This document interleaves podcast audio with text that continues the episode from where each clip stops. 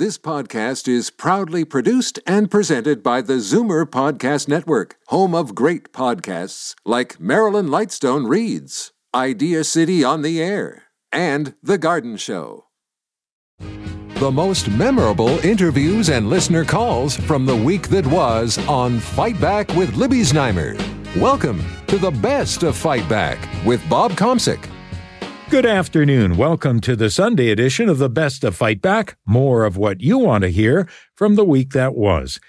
Do you have any family members or friends who've had COVID lately?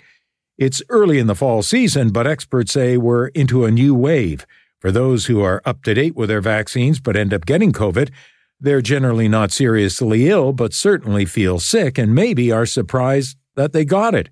Dr. Susie Hota is Medical Director, Infection Prevention and Control at Toronto's University Health Network. She joined Libby on Tuesday to talk about the state of COVID more than two and a half years after the pandemic began. The truth of the matter is, COVID has continued to circulate through the summer. And so, you know, from my perspective, there's actually continued to be a fairly high amount of COVID in our communities um, through much of the country. And we just haven't been able to see it so well because we're not reporting those numbers. We're not testing everybody. So it's actually a bit deceiving, maybe, to the public, um, where it, it's easy to think it's gone. It's not that big a deal. It's the summertime and things have subsided but the truth is it continues to circulate. It almost feels sometimes that the numbers are being deliberately hidden. The government doesn't want us to think about these things, and therefore, uh, you know, you, you you can't think about what you can't measure, and you can't really measure it the way things are now. Well, I think part of the the issue is, you know, I agree that we shouldn't let you know, the numbers of cases of COVID-19 just dominate our world all the time. We can't just be single, singularly focused on that number of cases. But at the same time, we need to recognize what the trends are and, and not believe the opposites occurred that, you know, that things have disappeared when they're continuing to be around. I mean, we do know that the vaccines really help to prevent severe infection. It's what's protecting us from getting really sick from COVID-19. However, there are two things to keep in mind with the vaccines. They are not necessarily going to prevent infections from happening altogether. And the other thing is that the effects of those vaccines will wane over time. Like many vaccines, that's not a new concept. Um, and also, even if you've had a COVID 19 infection, the protection or immunity you get from that may also wane over time. Details on what that timeline looks like, depending on what vaccine you get, what type of variants are circulating, gets ever com- too complex to get into the details. But, you know, the recommendations right now um, are to get boosted if you haven't had a dose of the vaccine within three to six months, um, depending on, you know, what the situation is and when you can access them.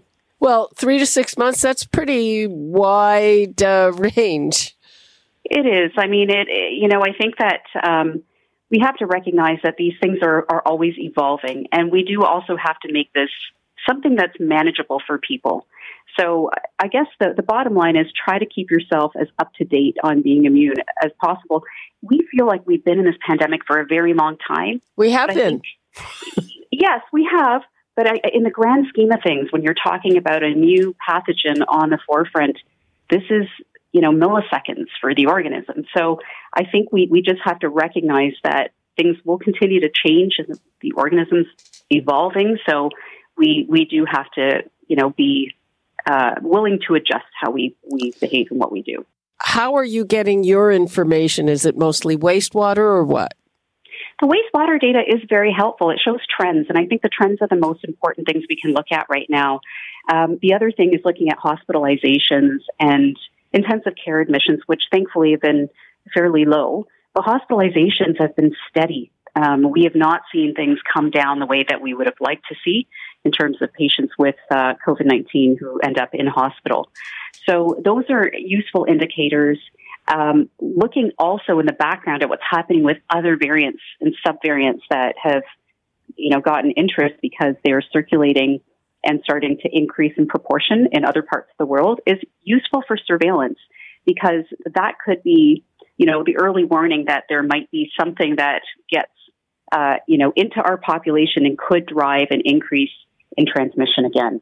the biggest message is that COVID 19 is not gone, as we started off saying, but also there are other respiratory viruses, and be aware of that. And, um, you know, we just have to make decisions based on what our, our own personal risks are um, to try and, you know, be as, as least affected and disrupted by all this. It will carry on for some time. Um, but this fall, yes, be aware of what's circulating around you. Infectious diseases specialist Dr. Susie Hota, medical director, infection prevention and control at Toronto's University Health Network.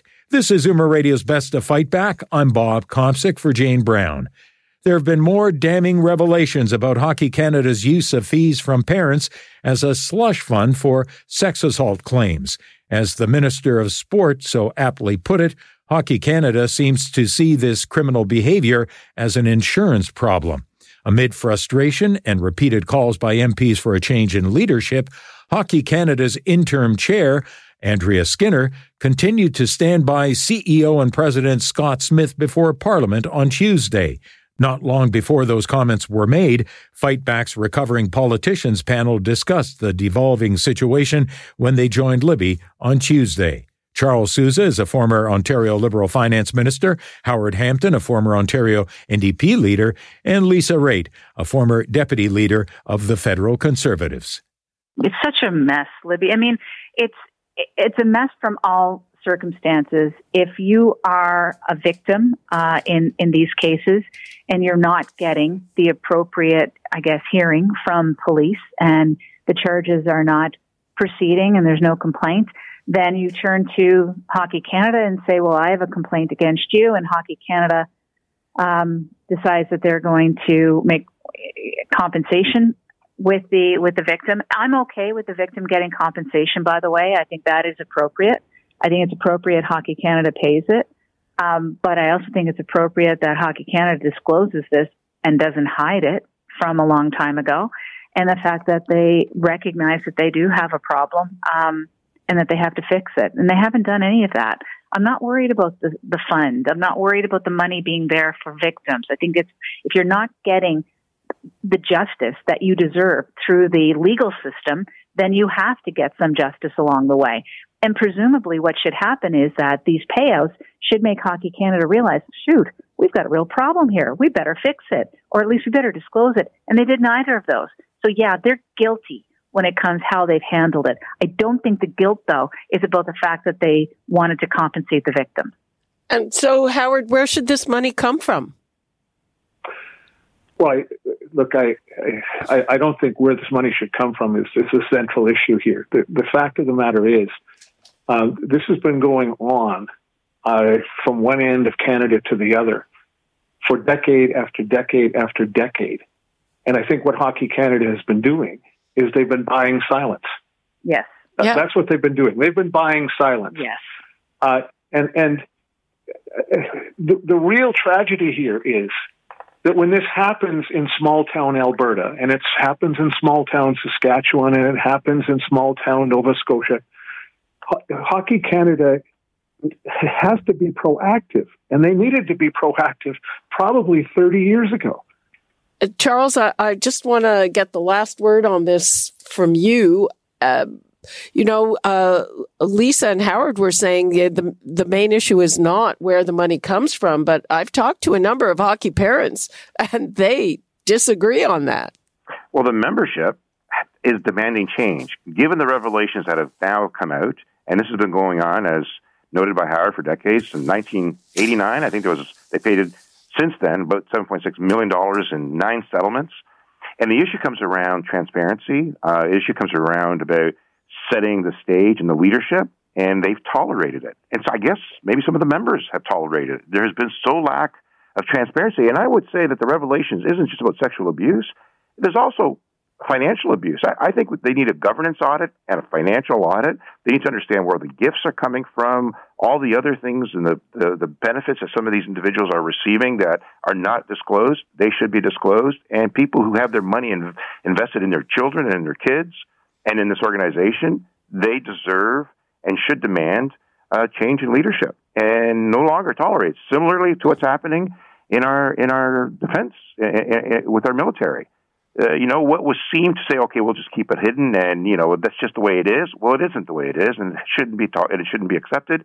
And um, I suspect now, with the public hearings that are going to be taken on, there'll be a lot of changes being made at Hockey Canada. This file really has troubled me from the beginning because at every step of the way where they could have come clean and done better, they haven't taken the opportunity to do so. Even having this information dribble out little by little by little. So if the board isn't doing the job, the board has to look inwardly and determine whether or not they're really, you know, is this the best group of people to move forward? Because the system has a black eye. And you know who carries that black eye?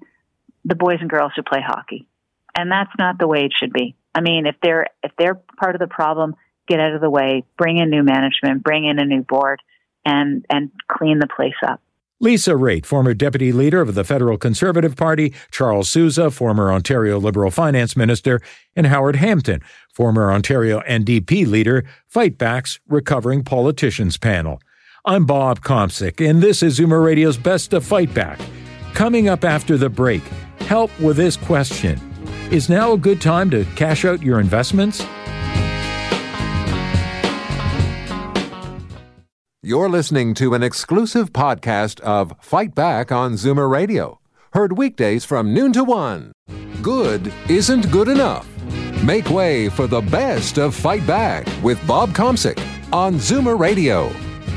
Welcome back. Ontario could soon have an energy crisis, not during this year or next, but in four years from now. We've learned from an RBC report that we here in Ontario could experience an electricity crunch by 2026, and the shortages could be significant by 2030. At the same time, Energy Minister Todd Smith has announced, with few details, a program that could see volunteer households receive financial incentives for reducing their use of AC on hot summer days. While filling in for Libby, Jane was joined by a panel of experts to discuss the issues and possible solutions. Mike Schreiner is Ontario's Green Party leader. Paul Acchione is a senior management consultant with nearly 50 years of experience in the nuclear and fossil power generation industry.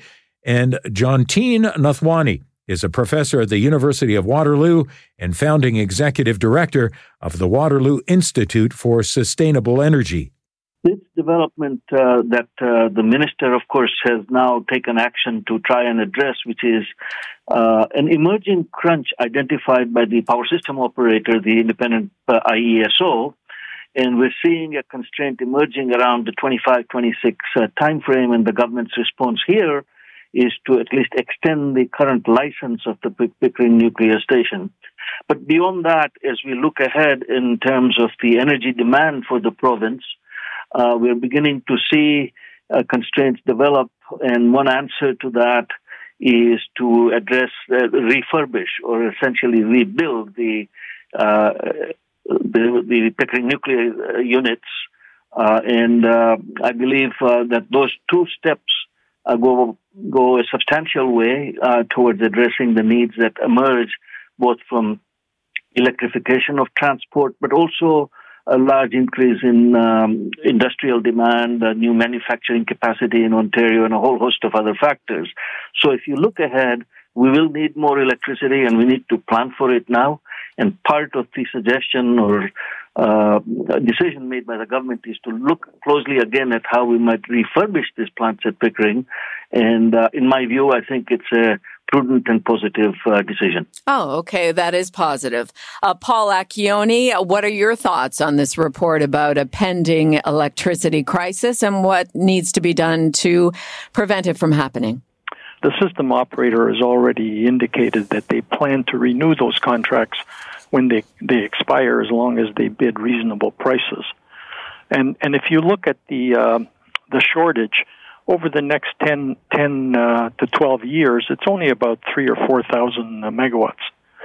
So, 3 or 4,000 megawatts could be added fairly easily, and that was the original plan by the system operator to put in some additional gas plants to tidy them over during that 10 year period before some of the newer technologies, um, renewables with cheaper storage or, or uh, small modular reactors, become commercially available in the 2030 period. So they were looking for about an eight to ten year period when they could lean on gas. But recently, there's been a lot of public uh, re- uh, resentment over the use of more gas, and the government has asked the IESO to look at a different approach. And uh, so now they've got to deal with this gap for the next eight years of about uh, 4,000, 3, 4,000 megawatts. Uh, because uh, they're not they're not being allowed to go ahead and and uh, contract for more gas. So per- personally, I, I, I don't see a short term problem in using more gas as long as we have a long term strategy to phase it out eventually. So, um, you know, we, we there's no point shooting yourself in the foot. Um, uh, because we have a short-term problem. I think I think you have to be a little bit realistic with energy policy. Otherwise, you end up with the silly situation they have in Europe right now. Uh, Green Party leader Mike Schreiner, what is your take on the report, uh, the findings, and uh, what you see as the solution? Well, Jane, first of all, I just want to say that uh, some of this is brought on by the Ford government's own policies. Uh, when they were first elected in 2018, they canceled 758 renewable energy projects, and they canceled uh, most of the province's energy efficiency programs. And we know that the lowest cost solution to our energy needs is to use it more efficiently, helping homeowners and businesses save money by saving energy uh, at a time when we're in a climate emergency, at a time when the input costs for gas are very volatile due to what's happening in, in primarily in Ukraine. Um, I think we'd be much smarter to um, ramp up uh, renewables. Uh, the price of renewable energy has dropped so dramatically in the last decade that it is a lower cost source of generation now than than gas is, and even a lower cost than, than nuclear. Mike Schreiner is Ontario's Green Party leader. Paul Acchione is a senior management consultant with almost 50 years of experience in the nuclear and fossil power generation industry. And Jatin Nathwani is a professor at the University of Waterloo and founding executive director of the Waterloo Institute for Sustainable Energy. This is Zoomer Radio's Best of Fight Back. I'm Bob Komsic for Jane Brown. Amid market volatility that's been going on for months now, a new survey indicates that about a quarter of Canadians are losing confidence in the stock markets and are now looking to cash out their investments. The frustration is understandable, but is this a good idea? Joining Jane to offer expert opinion, Darren Farwell, Senior Wealth Advisor and Portfolio Manager at Scotia Wealth Management, and Romana King, Canada Senior Finance Editor with personal finance comparison website Finder, which conducted the study. Well, we wanted to try and get a better understanding of how Canadians felt sort of with restrictions on the pandemic easing, um, the economy stalling a little bit because of interest rates and, and high rates of inflation. And of course, we know that when there's market uncertainty, we know that, you know, emotions can creep back in. And sure enough, we found in the Finder survey that people did have a lot of market uncertainty and, and, and a lot less confidence than, than um, in prior years with the, particularly with the stock market. In particular, uh, baby boomers had the least amount of uh, confidence that the stock market would, you know, uh, meet or exceed their investment returns in 2022. Romana, so when we look at uh, the people who are saying they want to cash out their investments, uh, what is their income situation like? And is there a generational divide? So do boomers feel differently than millennials and even younger people? Yes, I mean we definitely saw a generational divide, and I think that's that's not a, a something that's surprising. The younger generation is far more confident. I believe 40% thought that the uh, stock market would meet or exceed their expectations this year, compared to 13% of baby boomers. So there's a big variance there. And a lot of times we look at the income and, and you know, people say, you know, if, if someone's only making 14,000, how much could they have uh, per year? How much could they have in the stock market? Well, quite honestly, a lot of those people are, are already retired. They're the ones that aren't earning. They're right. relying on their investments to have an income, uh, along with government uh, programs to actually, you know, pay for their living expenses. And so those are the individuals that are thinking, hey, I need to reconsider how I've got my money invested in the market. I need to shore up any losses that I might have. And, and part of the difficulty with that is when you have one in four, you know, investors and Canadians saying, you know, I'm going to cash out of the market this year because I'm worried about where the market is going. We want to sort of ask them, hey, if you're going to do that, if you're going to take that, that uh, step, have you actually looked in, and considered what that would mean by crystallizing those losses? And is that the best, you know, action to take in a bear market? Darren, I'll go over to you now. Is it a good idea for anyone of uh, in certain situations to think about cashing out investments? Well, look, all situations are different, so we need to be thinking about what a person's specific circumstances are. But it, there's a lot of reasons why, and for, for, for, best outcomes, it, it may not make sense to sell when things are down. I mean, the number one mistake in investing is, in fact, selling good quality stuff at a bad time. But but Romana made a very good point, and there's a difference between understanding that point. It's very, you know, it's a technical point, and but there's the emotional side, and the emotional side is what gets overwhelming. So what you what's good to have in a circumstance like that is another person to speak with about it, mm-hmm. because then you can talk about some of the other issues that aren't so emotional. You know, if you bought something at sixty dollars and it's a hundred dollars and you want to sell it now, that's a forty dollar gain. And that means, you know, you're going to pay something like $10 in tax. So the stock has to go down that much before you're even even. And then you have to make the decision about when to get back in. So my answer to your question is, is as opposed to sort of selling at a bad time, it's more important to have your planning in place so you never need to do that and have someone to sort of talk to uh, and and talk you out of making that number one investment mistake.